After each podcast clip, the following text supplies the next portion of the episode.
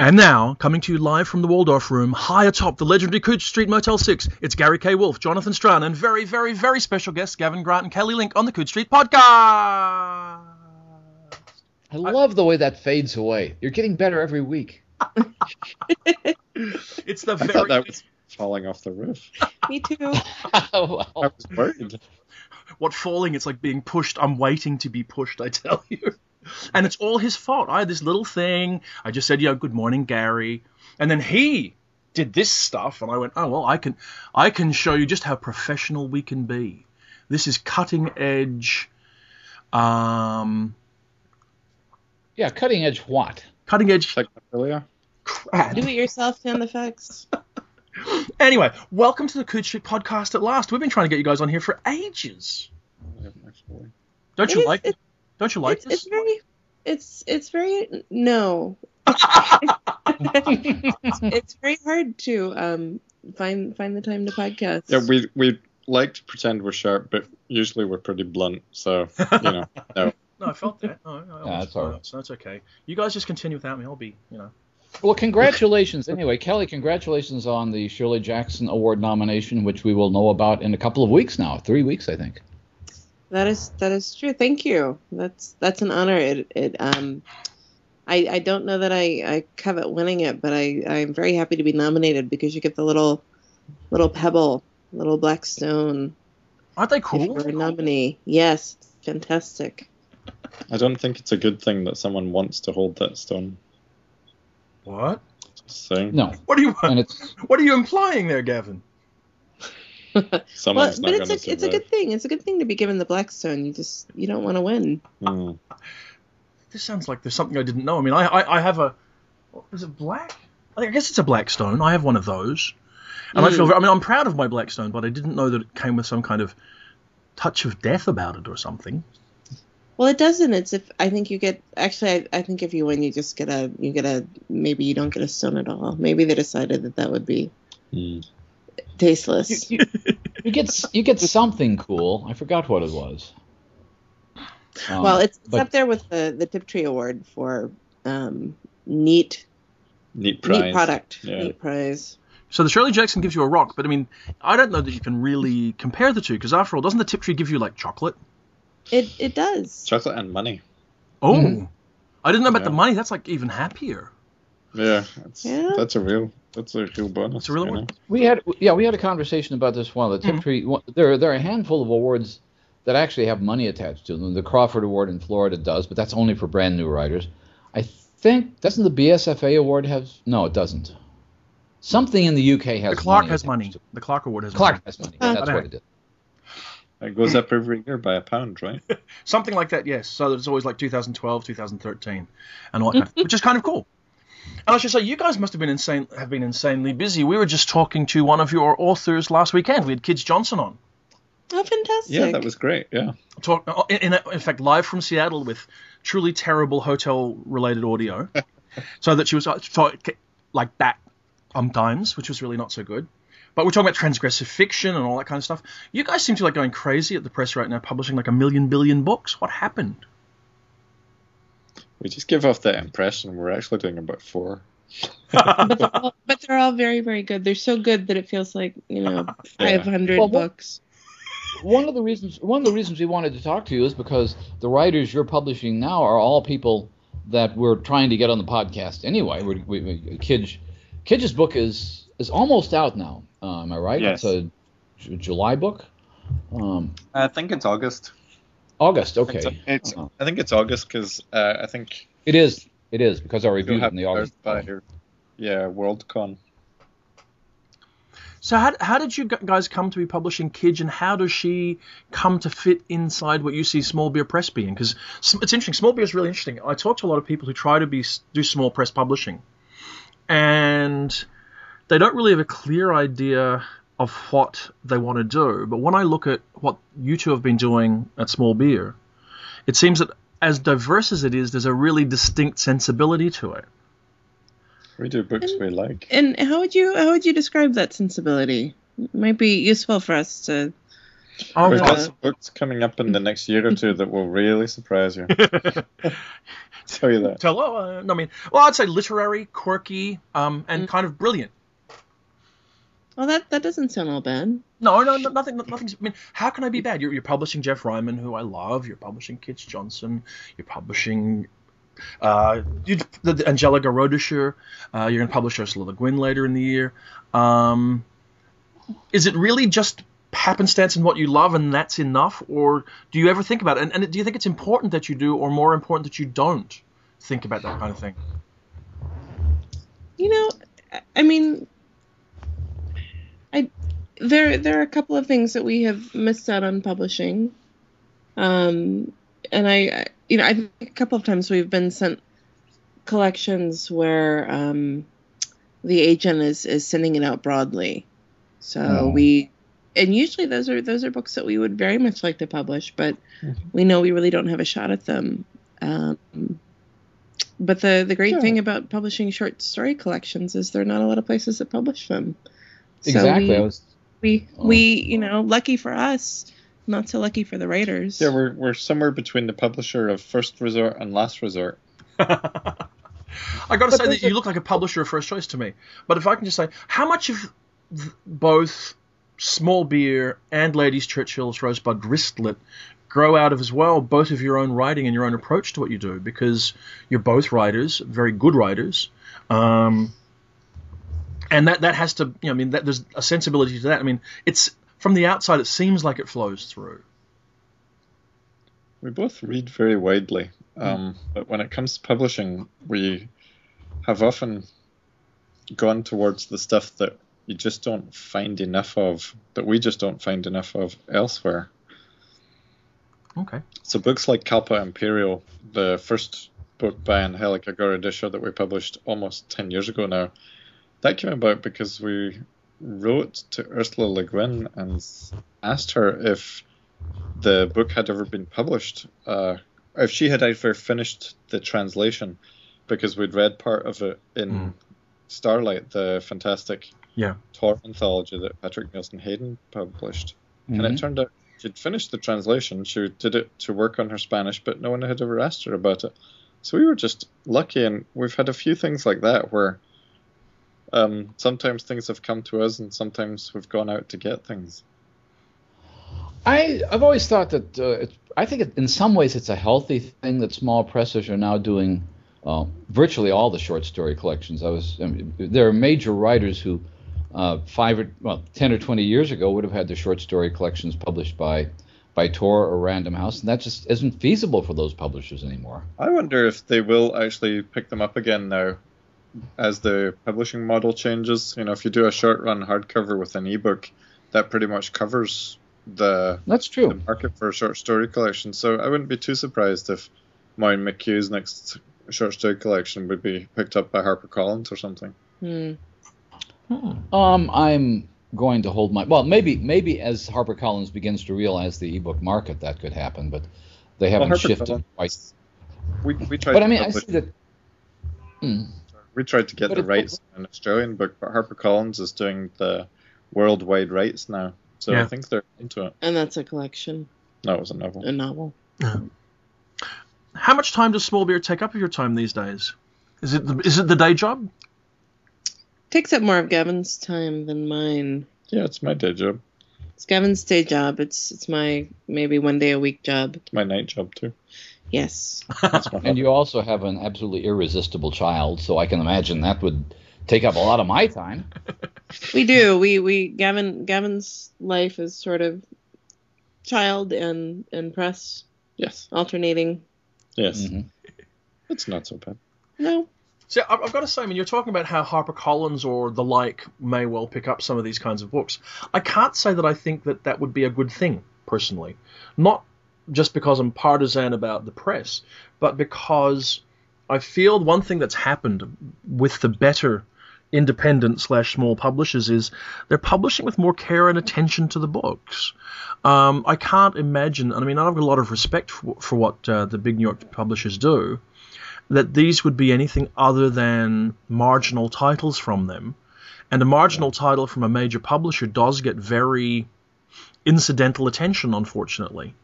And I feel like because of the importance of each title in a smaller list, you give it a great deal more care, thought, and development than it would get Well, otherwise.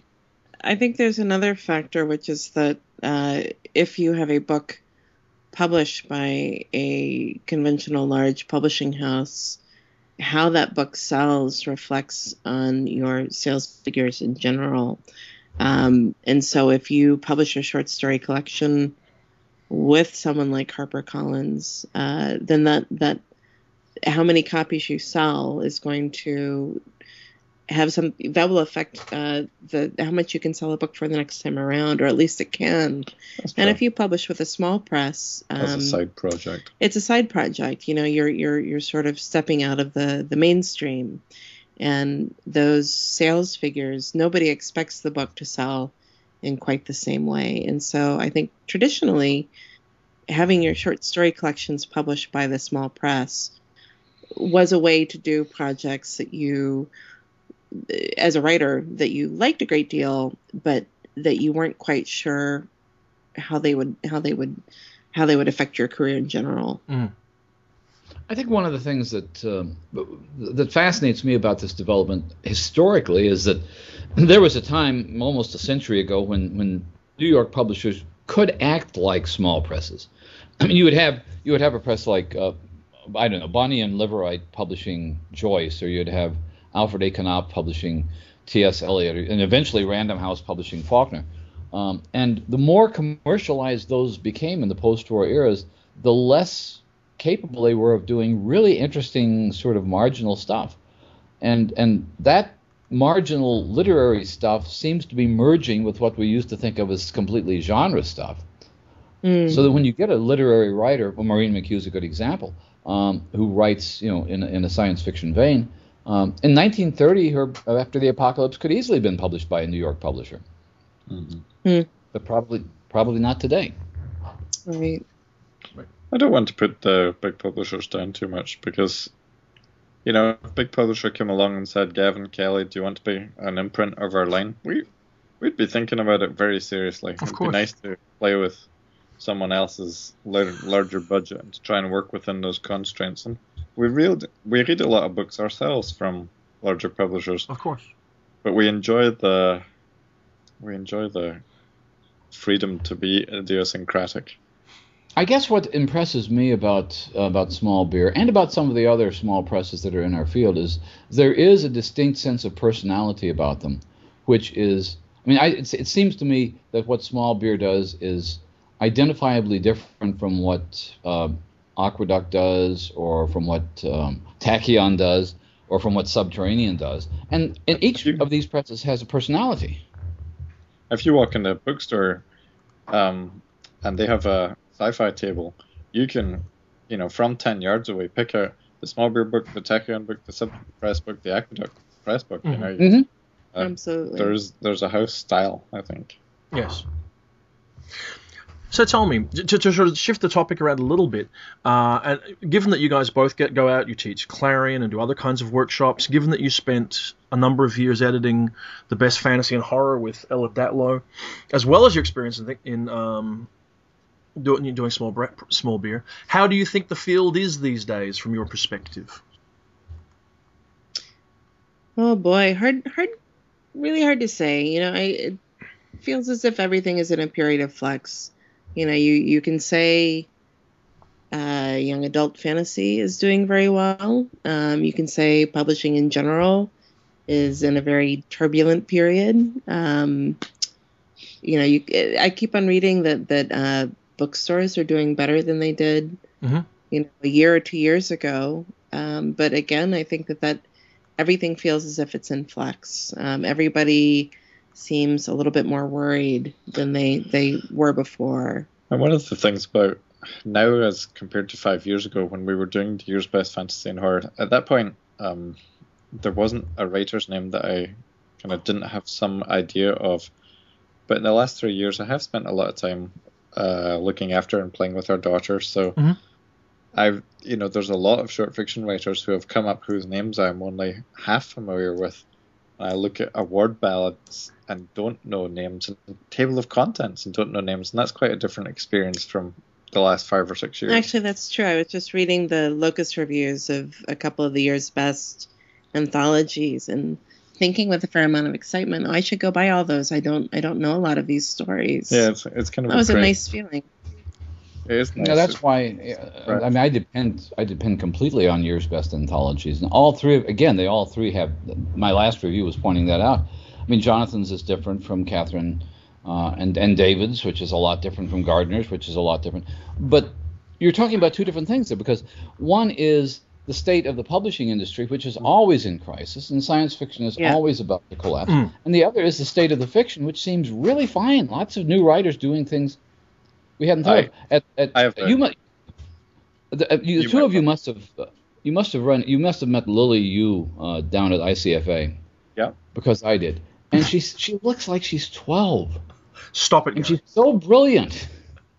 Well, and you know, this this is again sort of a sidestep, but um, one of the most encouraging things that I have been told about fandom in a while is by people who have gone to LeakyCon and the Harry Potter conventions, and that's that these are conventions which are being run by teenage and uh, young women in their twenties Mhm. so that they are they are people with a great deal of enthusiasm for books and for fantasy uh, who are organizing events where they can all meet each other.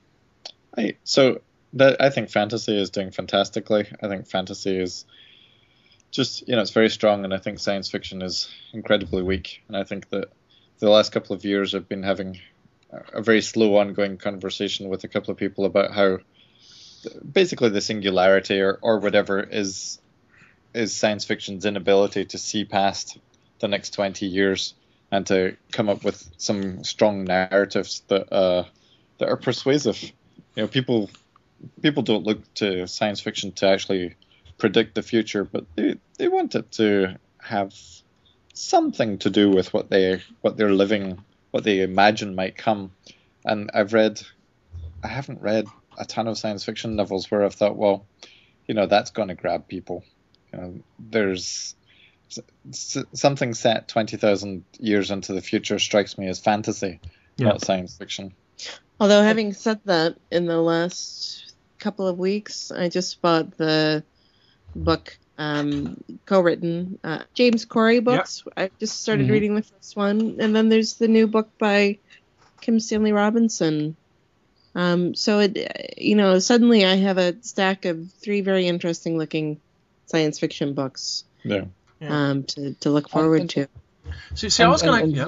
Continue. Sorry. I I was going to say one of the things that I think is fascinating about uh, the Stan Robbins novel, and we've talked to Stan about it on the podcast, is that it's um, it's very it's it's what what some people like Neal Stephenson have talked about as doable science fiction. It deals with engineering things like how do you build a city on Mercury, um, Mm. but it's also fascinating in terms of the way it talks about gender roles. Uh, because it's, Huh. it's a future in which people can choose one of about 12 or 13 different gender identifications. Um, and this is this is all part of the background, and it's not twenty thousand years in the future. One of the things that fascinates me about that and Al Reynolds' Blue Remembered Earth and a lot of other novels, Paul McAuley's novels, is that they've sort of come back into the solar system, and they're talking about right. things that might be imaginable in the way that they were imaginable to people reading Heinlein sixty years ago. Mm. Good. Well, I was actually just reading Ursula. Uh, you will go to the moon, hmm um, which is a picture book. From 1959. Yep, and Really? you- it's great to read it to her. It's it's you will go to the moon. You know, you will get on a rocket ship. Yep. Um, and it's great to read it to her. She really enjoys it, but it's a little sad for me to read it to her because I think, well, you probably won't go to the moon. It's quite funny. At the end of the book, the kid who's gone up to the moon base is looking out the moon base window. What's that red star far away? That is Mars. No one's been there. That But you will, you may go to Mars. maybe You you may will go go to Mars. See that it's, in, it's yeah, interesting. That that period Ja- there's there's a period in the early 70s it seemed to me where there was a feeling that everything was inevitable. Of course we we're Mm. going into space. I mean, I was born in 64 and in 71 when I was in primary school, I was asked to write an article for the uh, school magazine which I still have somewhere saying, you know, what will you be when you grow up? And it's like, I'm going to be a geologist and live on Mars, of course. because Wow. because that, what else would you do? That, that's what, that was the sort of thing. And then we fa- you know sort of we found out about what the universe was actually like, and we've had these two issues. And, and you're right, Gavin, to say that science fiction has been struggling with them. Though I think I'm beginning to see people coming to terms with it because people turned aw- writers turned away from aspects of science fiction. I think, but the singularity became its own fantasy universe, basically, where you could kickstart infinite plenty, plenty, and you didn't have to confront Yeah. any actual problems.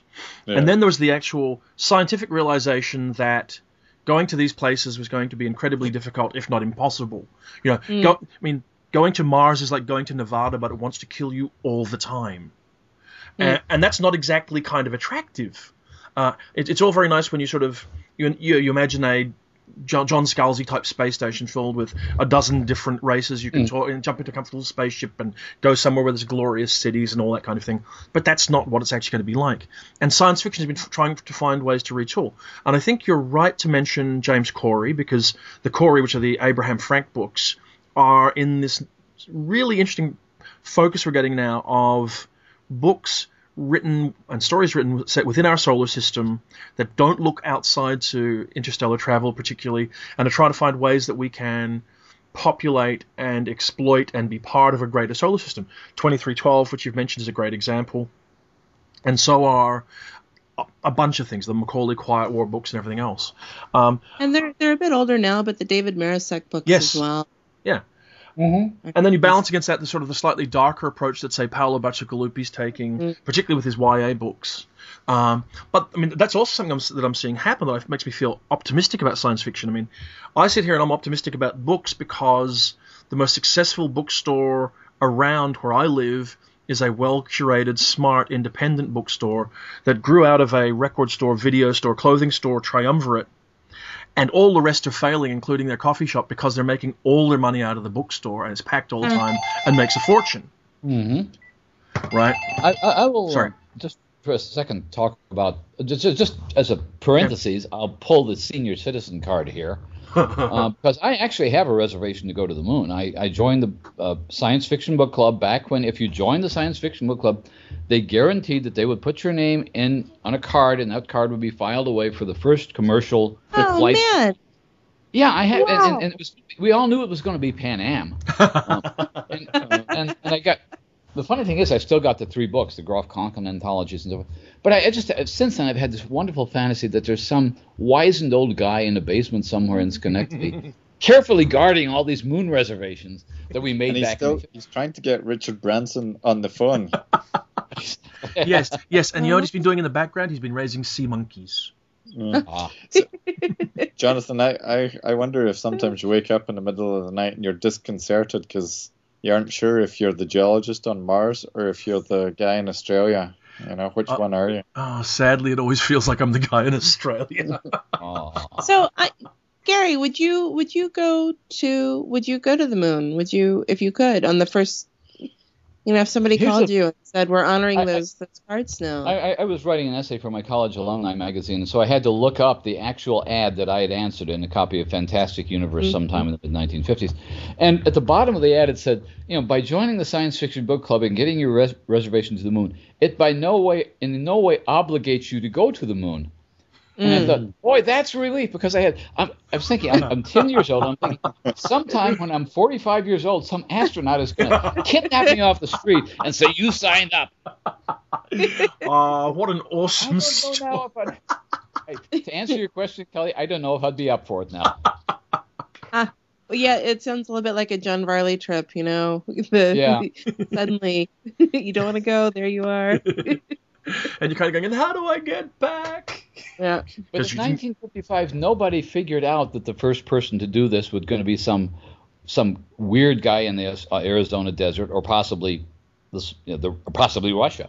Uh, we figured it was going to be had to be between Pan Am and TWA. Everybody knew that.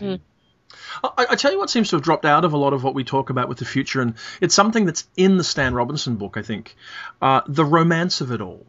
You know, back in the 50s, if you- I, I was watching uh, about eight or ten months ago. I came across this futurist video that had been done to promote what what the you know America particularly I guess would be like in 50 or 100 years. It'd be these sort of heated superhighways so that you know, never get snow on them, and they're cantilevered off the side of hills, and people are living in cities under the ocean, and all these wonderful, wonderful things, and everything is clean, and everyone's wealthy and happy, and all that kind of thing. It's kind of, it was kind of like the culture, but from the p- point of view of George Jet, uh, George Jetson. You know, that's that's what I remember from my middle school was um, how we were going to be living underneath the sea, Yeah. how we were going to be farming under the sea, and at the time, um, the illustrations were very beautiful. We weren't just. but I'm not sure that it was. novels. I'm not sure that it was. I I was a little concerned even at the time. I thought this this sounds like there might be might be might be some issues to this. You're so much more sensible than I, I ever was. I mean, when I was when I was eight years old, I have to tell you, and I, I saw you know underwater cities. I was going like, I'm there. I'm absolutely in underwater cities, and I'm all for spaceships. And if I, I could have jumped on a uh, rocket ship with Hazel Stone or someone, and ended up on the moon or something, I would have gone in a second, because it Well, was just know- the most glorious romantic thing to do. We we were at a um, we were actually in the future today. We went to a festival in one town over in Florence where they were celebrating July Fourth early for some reason. Uh-huh. And one of the things that they ended up doing at this this sort of festival picnic thing was um, blowing up a bunch of hot air balloons, and you could go up in them for uh, fifteen dollars. And our Wow. daughter watched the balloon being blown up and demanded to go on it. Even with the like And- jet fuel rocket, Yes. you know, Oh. heating up the, Yeah. the- She was there with her hands in her ears, going, "I want to go in the balloon." So she Oh, went in the I can see balloon with, with Gavin, um, and I am very sure that if she were given the choice of going to the moon, she would go in a second. Yeah, she'd be like, "See ya, be back in that." Yeah, I'll, I'll, I'll, I'll, I'll write you when I get work. Yeah. Uh, After after we left the park, she kept on saying to us, "I need to go up in the balloon again. I need to go up in the balloon." We're having difficulty persuading her that you know next week well, there won't be a balloon there. I, I I'm totally with her on that. I mean, we've got a hot air balloon here in Chicago, the, the tourist thing on Navy Pier. I don't know if it's here, but there was a hot air balloon that you could, uh, not fifteen dollars, like fifty dollars, go up for like a thousand feet in the air on a on a Wow. cable and back down again. This And one- it was Hundred feet. I just wanted to do it, and I wanted to do it if I could figure out a way to shoot the cable once I was up. totally would have done that. Come on, you're a science fiction reviewer, aren't you? A crank shot. Well, okay. Here's a here's a question I have because it's a question, and, and Kelly, uh, we- we've all three talked about this before. But something happened. I'm talking to well, actually both of you as writers that made you begin to think of yourself as science fiction writers, even when what you're writing is not what most readers ostensibly view as science fiction. Is that a fair characterization? Yes, you know, I I grew up reading pretty much everything, but I think maybe part of what it was was that science fiction was the one genre where when you read collections or anthologies, there were lots of author notes or notes from the editor um, Mhm. or forwards that made it feel as if there was a community there. Um, I'm going to actually go pull an anthology from the book bookshelf, which was very important to me when I was a kid, and I never remember the name. So I'll let really? Gavin answer the question as well. Will it Oh, I want to hear though. I want to hear what this book is. Find it. Shall we try to I guess think what it's- Kelly's it's book is? You know, What did you read? I mean, Gavin, you were not in the states. You were not uh, growing up in this sort of American cultural environment that uh, that uh, the Celt. Well, actually, I mean, I I remember lot talking. of science fiction as well. Um, I, re- I mean, I read everything. I was living in a small play, a small town, so small library, and I lived in Oh. a school so small. I had a, I had the bookmobile library, the mobile Mhm. library. Came Okay. and Yeah. you got to go and get new books for the library every couple of weeks, and then you know, you have that horrible moment when you realize you've read the mobile library too. So. Hmm. But um, the thing I liked about science fiction was that when I read it, I did not know what was going to happen. Whether, whereas when I read a mystery or a suspense novel or a war novel or a, you know, kitchen sink mimetic novel, I have a pretty good idea of what's going to happen. And, you know, it after a while that uh, I lost interest in that, and I want I I liked the science fiction thing where I felt it would just open things back up again, open life back up again, and make it more interesting. Now, was a lot of what you were getting American science fiction at that time? Uh, it was both. Um, so there was a lot of you know Kelly really enjoys that I was able to find science fiction just by looking at the Gollancz Mhm. SF hardcovers, but you know there were also you know Gollancz published people like Bob Shaw and I was going to Uh, say Bob Shaw, Overkill, and Clarke, and, and Wyndham, and yeah, so I, I read all those people as well. Um, and when I first read uh, the women's press science fiction stuff, that was you know uh, mind-boggling stuff as well because it it was nothing. The Adventures of Alyx. I Mhm. read it when I was pretty young. I was like, what the heck is happening there? No idea. Go back a couple of years later, try it again. So same with you know Philip K. Dick. Not things that my 13-year-old brain was able to deal with. But you know, I was also getting mass market paperbacks of um, Mhm. David Brin and oh, uh, what's Robin Hobb's real name? Megan Lindholm. Yeah, Megan so Lindholm. her, her Wizard of so you Pigeons. were reading both fantasy and science fiction.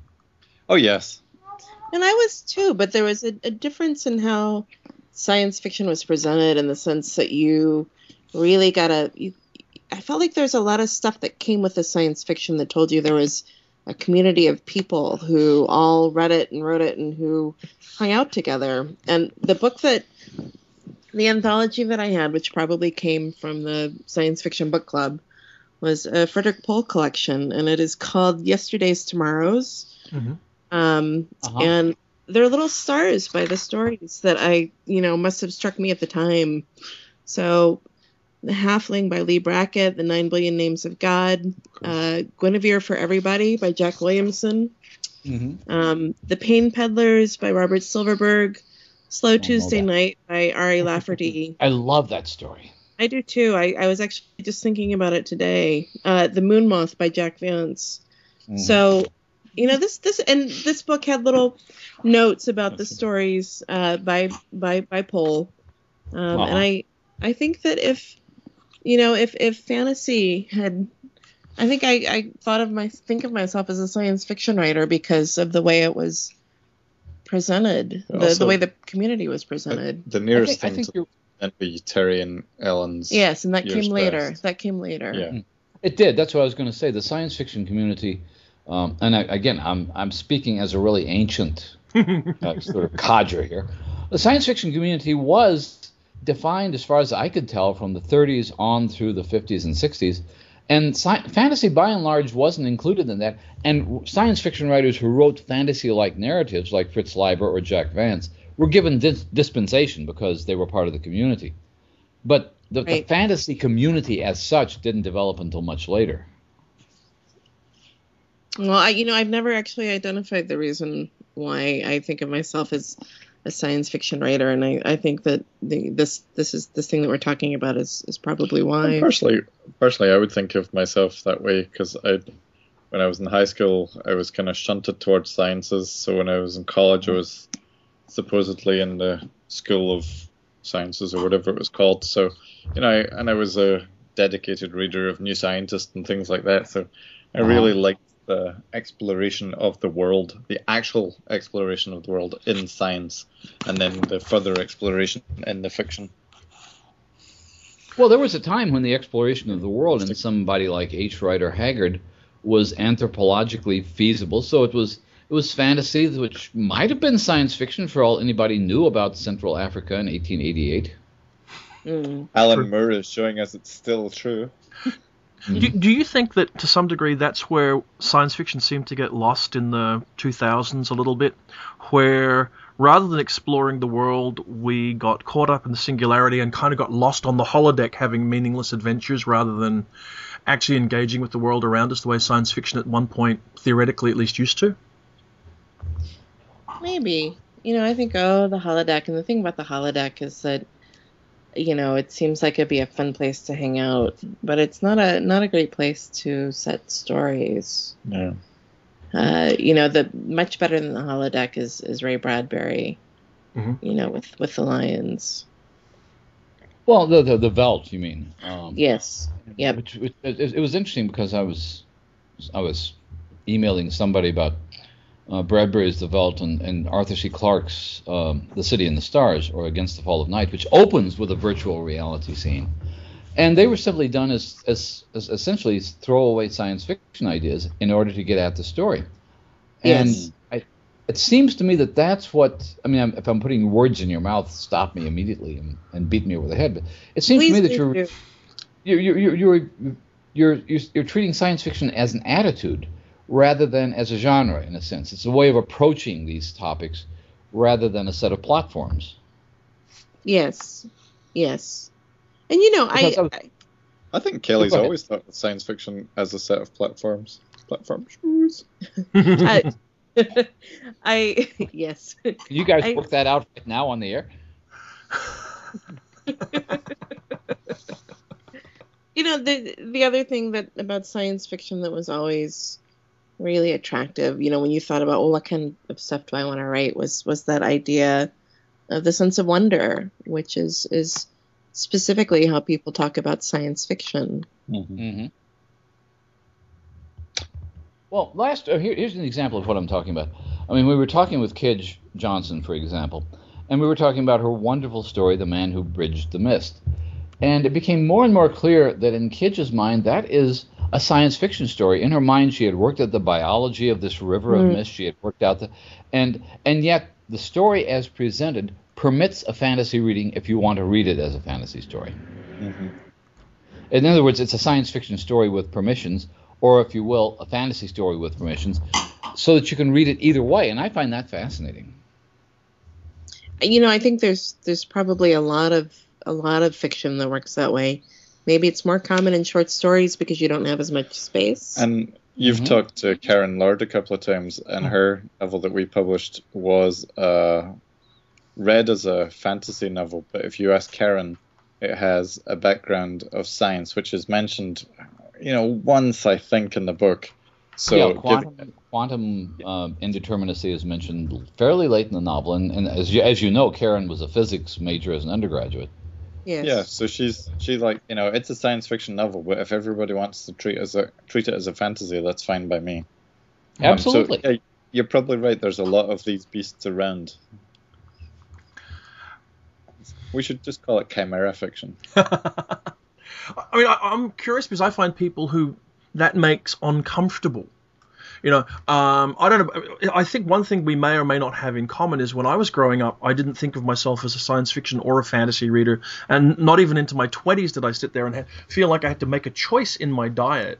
And so when I read stories that's a, today, that's a really cool thought. Sorry, just Mhm. you know, the I sorry to jump in, but yeah, no, having to, I, why would you have to make a choice?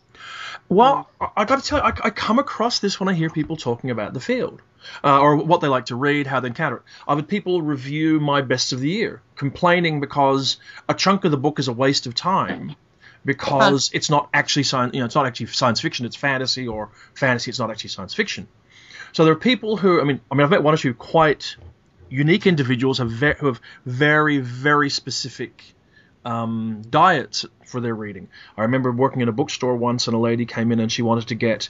Uh, she wanted books with dragons in them, and that was fine. But she wanted books with talking dragons in them, and that was fine. But she only wanted books with nice talking dragons in them. Oh, here, And I'm Yeah, kind this, reminds- this there's a franchise of- for somebody.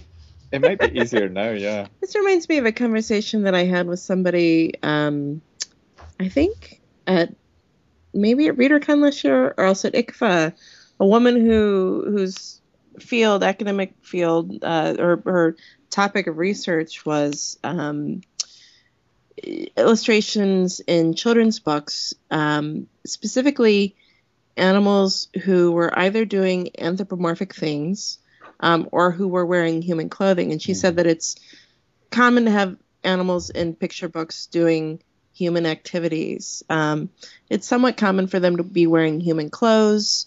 Um, she said less common for them to be wearing shoes, but she said they almost never wear socks. which, which is an interesting, you know, distinction. It's not something I've thought about, but yes, people have very specific uh, urges when it comes to the kinds of, of books that they want to read. And it's been I, I, I know that there have been times in my life when I wanted very particular kinds of books. Um, but you don't want to get stuck there. Yeah, I know that you know the best example of this to me is always uh, Gordon Van Gelder and F&SF, Mhm. and he always says, you know, everybody will like maybe a third or a half of my magazine, um, and then some people will just not like it at all, and some people will love it all. You know, the the small set that Mhm. Whose tastes whose tastes are in the same set as his, but mostly, you know, month after month you will love part of it, and then the rest of it you'll go, oh well, you know, not quite for me, and that's you know that's because he's editing to a kind of broad church, not to a narrow niche. And the thing very that different. really pinpoints here that I'm not a science fiction reader is that when I read F&SF, I'm always looking for the horror stories. Hmm. Okay. See, when I read So- F&SF, I was always reading reading the articles, but Um, I, I, I, what about? But I'm assuming I'm assuming Kelly that you don't read analog at all. no, I don't. But I always, Not I, I always assumed Not that for years, but we have. I always assumed that um, you know, if if there was something in analog that would probably show up in one of the year's bests. hmm But what they're doing is satisfying a very. parti- You were talking about people wanting very particular tastes, and in my mind, analog represents that segment of the audience, which is a huge segment that have Mhm. very particular tastes, and they find it satisfied by that magazine. Yeah. Well, I think, it's, I think that's true. But what I'd say as well as as I think about it, you know, is that there's there are people who who really. I mean, I- I think lots of people have very specific tastes. It's just there's a particular group whose specific taste is not to have a specific taste, if that makes sense. so, well, I mean, I- No, it doesn't. well, no, if you kind if you think about it, because I know people who they wa- they want to read engineering fiction.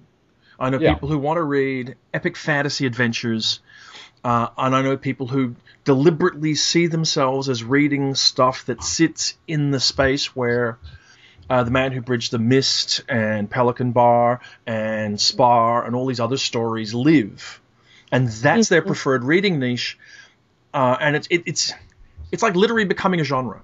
You know, this this slipstream chimera fiction, whatever else you want to call it, becomes its own thing. Uh, and those people aren't necessarily any more enamored of engineering fiction or epic fantasy. You know, I I do rem- remain though permanently perplexed at the idea that you need to make a choice. But I come across it all the time.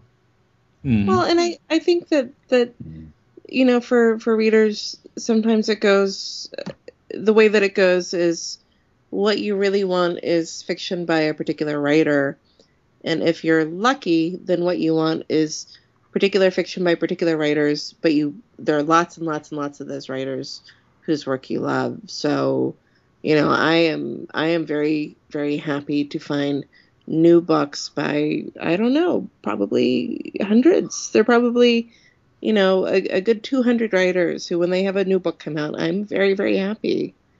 Um, I don't know if it would be 200 actually, but I think you know it's that same thing as somebody wanting books about nice talking dragons. Mhm. It's just I really really want.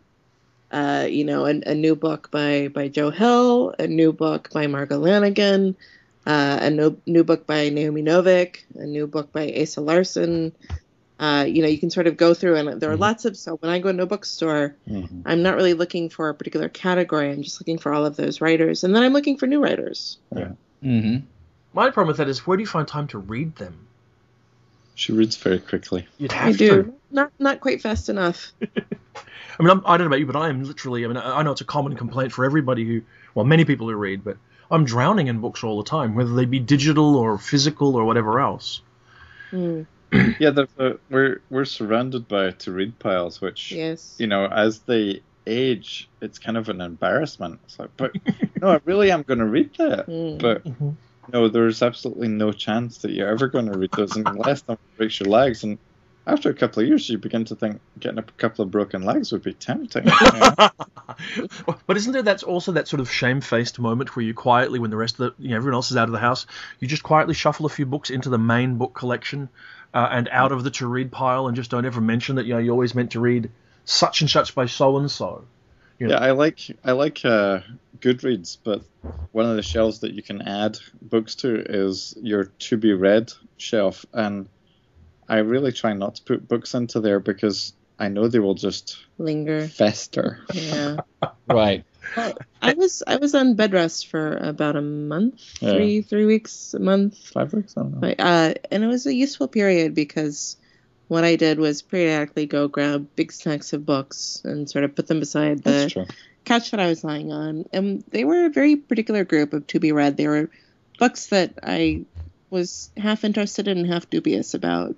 okay. And so they, I, I disposed of probably about 150 books Would during that period. them? Would we not? Who knows? you know, I'd read I'd read about 20 pages, look at the ending, and then um, if they weren't good, I'd put them aside. The other So day we bed were rest, bed rest was useful Mhm. for them. the other day we were down in New York and Kelly and Lev Grossman did a they were in conversation. They're launching the paperback Lev Grossman's novel, The Magician, the Magician Kings, The Magician Kings. King, So- sequel to the. And part of what which is a Urs- terrific part book. of what Kelly was talking about was um, jumping around and and horrifying novel authors of novels by not reading them from page one all the way through to the end, but rather bouncing about and enjoying seeing how uh, authors put novels together, enjoying the structure of it. Mhm. And this misinterpreted by some people to say that Kelly Link doesn't read novels because they're too long, which we thought. Well, uh, uh, Kelly, you- Kelly, you and I were on. I mean, this is not secret Hmm. knowledge anymore. We were on the World Fantasy Award committee Yes. a couple of years ago, and we were talking about how how far do you have to read into a book before you can say no? And Yes. in my case, it was less than ten pages in most cases. In some Oh, cases, absolutely. not past not page far. one. and then Yeah. and then you sort of take the temperature if you want all the way through, but it doesn't. It's not often that it changes. But you know, even with a really good, and I'm curious if if you two do this because anytime I mention it to a novelist, they're horrified. But I really love, you know, starting at the beginning, reading the end, sort of check checking in, in around the middle, um, and then sort of going back to where I left off and working my way through the book. Never, do you guys? never, you guys ever, ever, not once in my life. I don't do that either. No, Really? I don't. I, I read sequentially from the beginning, and it was only about 10 years ago that I ever gave myself permission not to finish a book. Wow. Huh. You have to come across a really bad book, and then that just breaks you, and you realize, okay, I don't need to. Eleanor Yeah, Anderson's Daughter of the Bear King. So it just didn't didn't work Mm. for you. I hated that book so deeply, having liked her other stuff. It's the only Hmm. book I've ever sat in bed, thrown it across the room into a bin. It, it made me so cross You that made the book. shot. You made the shot. And it, I mean, it was like about a 10 foot shot as well. It wasn't, and, and it was like 11, at 11 o'clock at night. Not one, it was like, no. And then suddenly it was like, I don't have to finish every book. I think actually that's LeBron James's secret as well. Every every basket he makes, he's imagining Yeah, right, it's exactly. this it's the our book that he You don't have hated, and he's the one. Mm. I, I mean, I, I, I, and Jonathan's made me feel in, inadequate this way before, but I've never thrown a book across a room. I just, at the very least, I'm thinking I'm messing up the resale value of it. yes, too. I don't. I don't think I've ever thrown a book I across the room. no, either. I have. I, I've I've read some books that I've actually torn up the paperbacks to make sure that no one else will read them, put them into recycling. Well, we we worked with a And, and this was before I met Kelly. we worked with a, a good friend um, at at and Victor Hugo, Barb, who used to whenever the owner bought John Norman books and priced them and put them out on the shelves, she would take them and sort of methodically tear them into tiny pieces and put them in the trash. lest they lest they corrupt the young. Ah, yes. Well, I mean, y- yes. You ask yourself, is, is it enough to simply, you know, sort of close the book and walk away, or do you need to remove it from the universe? You know, undo it, break into the Sometimes- publishers' presses and destroy the plates. Yeah, sometimes there's definitely a, a delete that needs to be done. Hmm. Although John Norman was somebody, as I recall, I forget his name, actually had a doctorate in philosophy or something, and Yes, was Who cares? and was what's his name? well, who cares? Well, th- there's a point at I which can't you realize remember his name. I can't remember it either. Somebody will certainly, you know, email the podcast and let us know. The books were appalling. The books were absolutely astonishing, but they're so appalling. I mean, like I I was mentioning before we went on, I, I watch Sci-Fi Channel movies. You know, God forgive me, I'm watching. Uh, earlier tonight, I was watching uh, Arachnoquake, And awfulness, there's, there's an aesthetic of awfulness that you want to understand. Uh, What was, the name of the, what was the name of the hound that, that Cassie was telling us about in the John Norman books? All right, we have a, a friend, Cassie Clare, who's uh, who was told many lies by her father, um, About- and one of them was about she, books, she about books. Um, She she picked up and read, I think, the first John Norman book, and apparently they got weirder around the third book. And uh, about the time that they got weird, she read one, and she went Mhm. to her father and said, um, "I'm going to have to write John Norman a letter. These are terrible. He should not be allowed to write these books." and her father said to her, "John Norman is dead." And it was not until she told us that story and we said, no, he's not, that she realized that her father had lied about that. a bizarre thing to lie about. That's a great story by itself. I don't know what. he, didn't, he didn't want he didn't want her to write the letter, and then he sent it. Or to go on and read book four or whatever. Let me ask you a completely unrelated question. Have you both read? It kind of does relate a little. Have you both read the Steven Erikson article in the New York Review of Science Fiction about epic fantasy and critics? No. No, What? I have not. When did it come out? Uh, last month. The issue Is it before the the, science current fiction issue? No, the New York New Review. York Review Oh, right. Science one. Fiction. This, this is That's David, David Hartwell's magazine. Yeah, it's available as a PDF from Weightless Books. yes. Because that, that's how I got it. I bought my copy from Weightless Books. Cause, Oh, awesome. Well done. Yeah, well, I, I like electronic copies from magazines. I find it's much preferable for me. But uh, his point, and the point being made by a number of people, is that fantasy criticism, fantasy review, is flawed because it overlooks the mainstream of fantasy, the core business of fantasy. Um, and that you see that in what gets acknowledged through the World Fantasy Awards and other things like it. That it do- completely overlooks and ignores epic fantasy, either through blind prejudice or bec- through the excuse that it's just too big to read and keep track of. So Does that Terry Brooks, Stephen Donaldson, Yeah. um, And- and I have to tell Steve you- Erikson. Not that I'm any great campaigner, but I remember having a conversation with a few people saying, I think this is back before either, either in fact, Jordan or Eddings had died, that there was an hmm. argument for having Jordan, Eddings, Brooks, and Donaldson as guests of honor at World Fantasy. Hmm. Because, because they've made They brought so many people into it. they've made an enormous So- contribution. So, did you read the New York, the New Yorker, the science fiction issue? I've read about half of it at the moment, yeah. I've read the pretty much the whole thing. One of the things I most enjoyed in it was Karen Russell's little piece about coming into science, how how I came to science fiction, Mhm. and it was the Shannara novels, Yeah. and uh, you know it's just a no hold, no holds barred teenage love of those novels.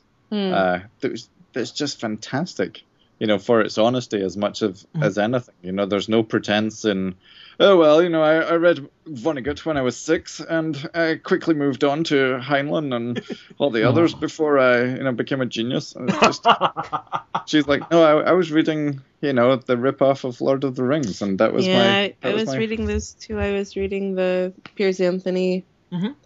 um, I read fantasy Weiss. novels. Weiss and Hickman. bad. You know, I never read Weiss and Hickman, but I loved the covers. I read Those nine of- covers. They were great Yeah. covers, yeah. Yeah. I read. I was working in a hotel one summer uh, when I was a student, and I read, I think less than a dozen of them because that's what the other guy in the place I was staying. That's what he had. So, I read. I read some of them, but they're they weren't my main love. See, one, one You of the know, the- yeah. Yeah.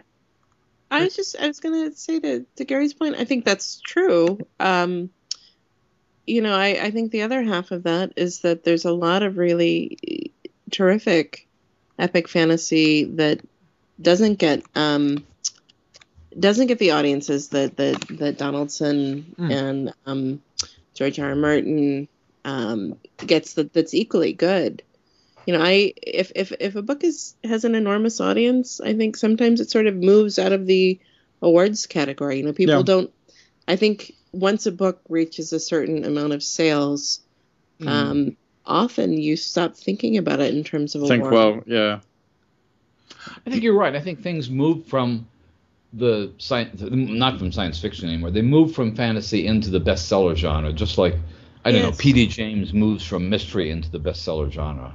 sure Um, I have no resentment at all against George Martin's success. I mean, he was a terrific science Nope. fiction and horror writer. He's been, and and the books themselves are pretty good. Uh, Yeah, I find them very pleasurable. Who would who? You know, I I love the fact that he left Hollywood, went and wrote a book that you know was unfilmable to just for the pure Uh, joy of it, and to something exactly. He could do himself. and now it's you know it's the show that you hear people talking about. It is awesome. Yes. Yeah. Although it, it is rather sad, all the battle scenes that they sort of come in at the beginning and the end of. Yeah, but they that they don't have the budget. well. I know. Oh, I I'm know. not close to being up to date on that series, but I'm watching it on TV, so and Well, it's that's it. way better than most TV. I'll have to say that for it. You see, I, I I fall victim, and I mean, part of me thinks that one of the reasons we, that we don't analyze and value epic fantasy is the fact that it's so long, and ta- you know, how you consider the evolution of epic fantasy when the basic unit of epic fantasy is like a billion pages. I kind of understand that because I mean I've, I've read Game of Thrones, love Game of Thrones, Mm. but I haven't read any of the sequels.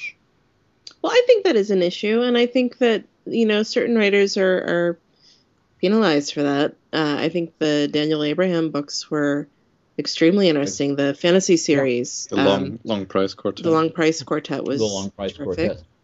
Um, I I love Naomi Novik's books. Um, I love P.C. Hodgell's novels, uh, which which I have been add- going now for over twenty years. I like think. the Laurie Marks books that we're Yes. doing, you know, they they were not coming out fast enough, and they were not the right unit of fantasy for Tor, you know, and we're still waiting for the fourth one.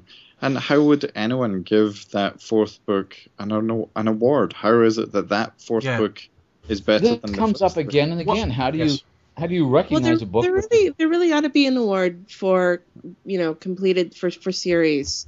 You know, an award that would recognize a series agree. once the entire series is is Yeah, finished. but, But- but you it's know, prac- theories are never ended, though, are But, but, they? but Well- also, I mean, it's practically impossible. It really, I mean, Mm. I, I understand the thought, and I don't disagree with the concept. But think about how do you turn around and say, 18 years later, okay, now here, when you're judging this year's best best series award, are seven volumes of the Song, A Song of Ice and Fire. So that's about mm. 8,000 mm-hmm. pages, and that we finally finished the Gentleman Bastard sequence by Scott Lynch. So here's mm. another 11,000 pages, and you're going, this is what you're going to judge somehow.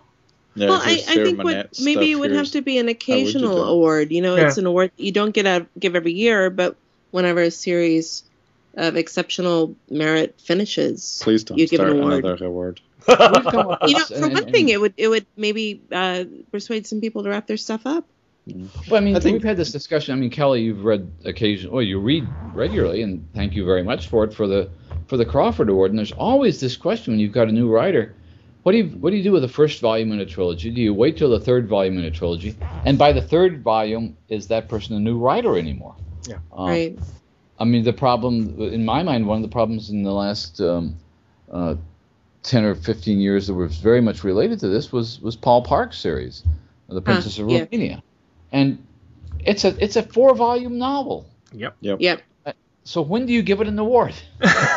Well, I know. Well, I mean, when we were, when I was on the World Fantasy Jury, we read the third George Martin book, Mhm. A Storm of Swords, maybe, and I don't think any of the judges at the time had read the first two, right. so it was unreadable. I mean, it re- Yeah. really just didn't function as a novel at all. Yeah. Um, and an that episode. so, so you, I mean, whereas say the Steven Erikson series, the Malazan Empire books, Mm. they're all ten standalone, enormous books, but at least standalone, so you can judge them individually. I mean, this is like the Terry Pratchett thing. Do you judge Discworld as a whole, or as a series of individual books? Right. I think Discworld is a different individually. Well, yeah, probably. sequence. I mean, if you look at if you look, let's let's, let's take Gene Wolfe for example, the Book of the New Sun or the Book of the Long Sun. That's a, in one sense that's a 12 volume novel, um, Mm. and if you come in in the middle of that, you can start at every at every quartet you can start a new novel. But by and large, to get a sense, it's like do you give do you give an award for to Proust for, for Swann's Way, or do you give a, an award for you know the the, the end of the um, You could talk to the people that run the Gemmell Award and ask them, you know, if they'd be interested. You know, if you were half serious about it, I think that they, since they're doing epic fantasy, Mhm. you know, uh-huh. going in, they might be able to hook, hook it into their game somehow. But I, I have to say, speaking as a short story writer, that I really don't feel bad for the people who write epic fantasy novels. The, the, the remunerative, the, the remunerative, uh, Yeah, that you live off for ten years. you know, they're in pretty good shape. And also, the sort of their basic unit of iteration in terms of just sheer word length is your entire career uh, career output in one book. Yeah. absolutely. Right. That's there's a point of that. As long as we're talking about, let's. I, I just a question which I haven't asked before because we haven't talked. Kelly, the Summer People, is that Mm. deliberately elusive to a Shirley Jackson short story? No, I don't think so. Oh, it's not. No, I think it was probably you know I I love Shirley Jackson. Um, I have read her stories many many times. Um, I'm sure that it was in the back of my brain when I was writing that story, but um, you know I I I. I don't. I don't know that someone else would have to point out whether or not it's connected. No, there's no, there's nothing in the story itself that suggests that.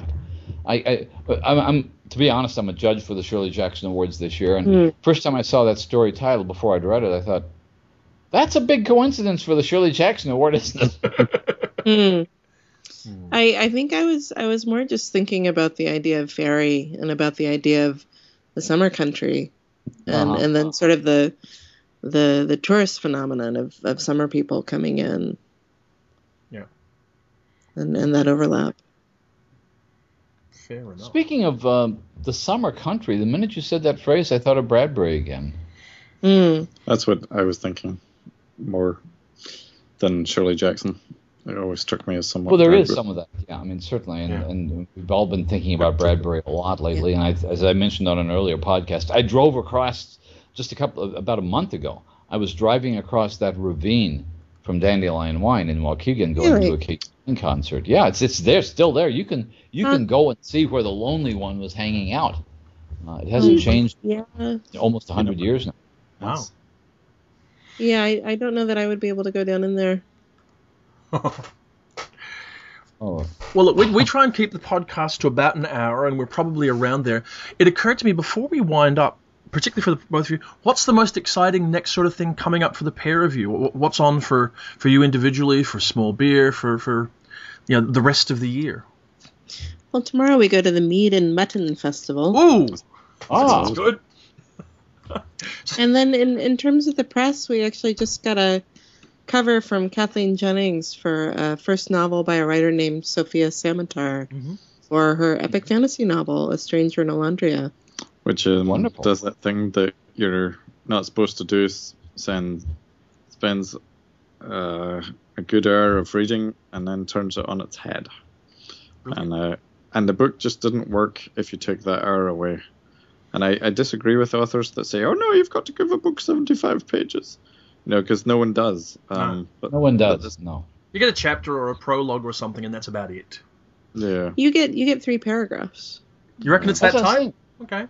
Okay. I think it If often looking- is. I think No, well, you know, I think some readers will go farther, but I think most most readers will go a paragraph or three. People looking in bookstores, Yeah. you know, if you're lucky and they First actually pick it up and yeah, first page. Opening sentence. Yeah. Well, like, No, like that's why that's why editors There's the, it's, it's, it's, it's the issue. I mean, last uh, two years ago, and we were doing. I, I was doing World Fantasy, and, and this year I did Shirley Jackson, and next year I'm doing the Tiptree Awards. And when you've got a pile of 50 books looking at you, you're not going to spend a lot of time with Oh. one unless it grabs you. it's true. It's true. Yep. I think the the Sofia Samatar book is is probably er, is maybe the most exciting thing, you know. And then kind of on a on a different level, we have a just because we've read it for years, the Ursula Le Guin two volume selected Mhm. stories is kind of unspeakably exciting. You know? Oh, it is. We have a, yeah. So How do you determine lot you're, when you're talking about when you're making a distinction between a first novel by a writer that nobody recognizes and Yeah. a definitive collection of Le Guin? How do you determine things like print runs? Uh, well, we send out the information and the book covers to the sales reps. The sales reps go Hmm. out to the bookstores.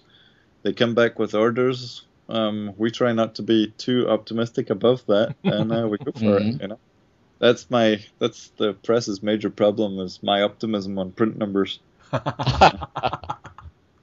One of the lessons I long ago learned from Charles Brown about Locus, when Locus had the opportunity to be in in Barnes and Noble and Borders and every, he, he refused. He did. He, he didn't want to do it because he knew what returns meant. Yes. Mm. Yeah. No, we know it. We know. We worked in a bookstore. We worked in a Oh, yeah. bookstore. Vincent McCaffrey, who owned Galileo magazine, who was literally driven bankrupt by returns after being given Absolutely. Well, wasn't- That's what happened. Wasn't wasn't that the Midnight Graffiti story as well with Jesse Horst, whatever it was, where he was given the Stephen King story and everybody thought it was the greatest thing in the world that he would get it, and then um, you know basically everybody or- ordered the magazine based on the idea that hey it has Stephen King stories in it, and the future all- all of the later issues, did- you know the next few issues, he was printing like seven or eight thousand of them because of pre-orders. Yeah. Right. But they're almost all getting returned because people are going, well, you know, we bought the one of the Stephen King story in it, and that was that. Well, the moral of the story is have a Stephen King story in every issue. Why doesn't Which Stephen may King not start be a magazine? impossible now that I think about it. Actually, you know, if Stephen King um, anchored a magazine, that would be immensely popular, wouldn't it? it would, it would. Instead of doing a new sto- story collection, he could just release them that way. Well, yes, but I think you know he sort of his his patronage extent seems to extend to radio stations for some reason. That's more his his But- thing. But what he also really enjoys is being the first to do things and the first to, Yeah. you know, experiment into Yeah. things. I, I think I could pitch him on it. Let me ask you a question. When do galleys for Stranger in a Olondria go out? Which is the summertime Uh. They are they are They're going, going out, out now. now. They are going out now. Do you want a PDF? I'll email it. Sure, do that. That would be great. Um, because we should get it reviewed in our magazine, I Gary. think it's sent to Locus. Um, We don't have one yet, we but, you know. Are we, do- are, are we finally doing Locus business on our podcast? That's fine. I have no problem. Shocking! Sorry about that. Well, well, well, maybe If you that send it to me. that might If, be if the they actual. sold it, I will come. Okay, that may be the actual point. So that means that we, we may wind up there. Thank you both very much for coming on the podcast. We appreciate it a great deal. Thanks Thank for having you. us. Um, and you know, we shall look forward to A Stranger in Olondria and the Le Guin books. And I think you've got one story out this year, Kelly, don't you, in the Ray Bradbury tribute anthology in July? Yep. Which Yep. I have here. Yep. And and Gavin, do you have any any work out this year? No, Okay, okay. No. Just the many books that sort of are keeping everybody busy and running small presses and and being a parent, which seems to take up even more time than we ever think. Absolutely. He has too much work to do work. playing with the child. Ah, well. I do have to, as a parenthesis, say watching Ursula in the pool that day was an absolute delight. Yeah, she, you know, she brings joy. You Uh, should see her in a hot air balloon. oh, I want to see her now. How to, is she coming to Readercon? She will be. Yes. Yes. Oh, you. excellent. Good, good, good. Okay. Well, on that cheery note, thank you very much, both of you, and we'll hopefully talk to you another time soon. Okay. oh, Right, thank you very thanks. much. Bye bye. And talk to you next All week, Gary. Bye. Talk to you next week. Bye.